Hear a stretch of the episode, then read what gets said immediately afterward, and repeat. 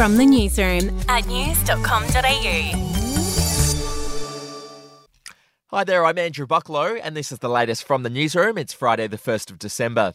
We'll start with the latest on the royal race row. King Charles and Kate Middleton were all smiles as they made public appearances overnight, neither of them commenting on the bombshell claims made in that tell all royal book. The Dutch version of the book named the pair as the two royals who voiced concern about the skin colour of Prince Harry's son Archie. Author Omid Scobie maintains he has no idea how the printing error occurred. The reality is, though, is that this is information that is not privy just to me. Journalists across Fleet Street know, have known those names for a long time. We've all followed a certain code of conduct when it comes to talking about. To South Australia now, and the police commissioner's 18 year old son was farewelled at an emotional funeral at Adelaide Oval on Thursday night. Thousands of mourners gathered to say goodbye to Charlie Stevens, who was killed in an alleged hit and run at schoolies. Here's some of what his parents had to say. We can't think of you without smiling. We have missed you every day since we said goodbye, and we will always miss you. An 18 year old man has been charged over the incident. Overseas now, Russia's Supreme Court has banned the international LGBT movement, claiming it's an extremist group. At the moment, it's unclear what that will mean for gay people in the conservative country. In South Korea, dog farmers have clashed with police during a protest over the government's plan to phase out the sale of dog meat by 2027. More than 700,000 dogs are slaughtered for consumption each year over there.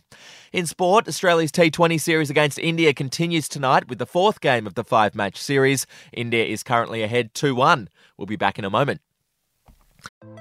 Hey, I'm Felicity Harley and I host Healthyish, where we chat to experts, influencers, and people in the know from around the globe to arm you with the knowledge to make healthier decisions for your mind, body, and soul. I think if we're going to be focusing on health, like sleep is probably the biggest component Oh, of that. I, I think sleep is the cornerstone. like choose the harder option because I've never woken up and gone, I regret that run that I went at 4 a.m. I've never done that. Search for Healthyish and Extra Healthyish wherever you get your podcasts.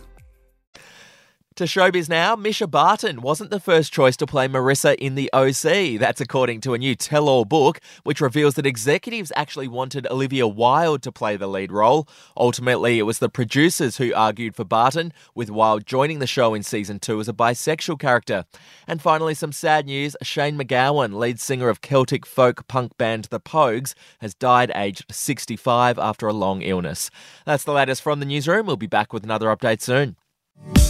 Follow or subscribe to From the Newsroom wherever you get your podcasts.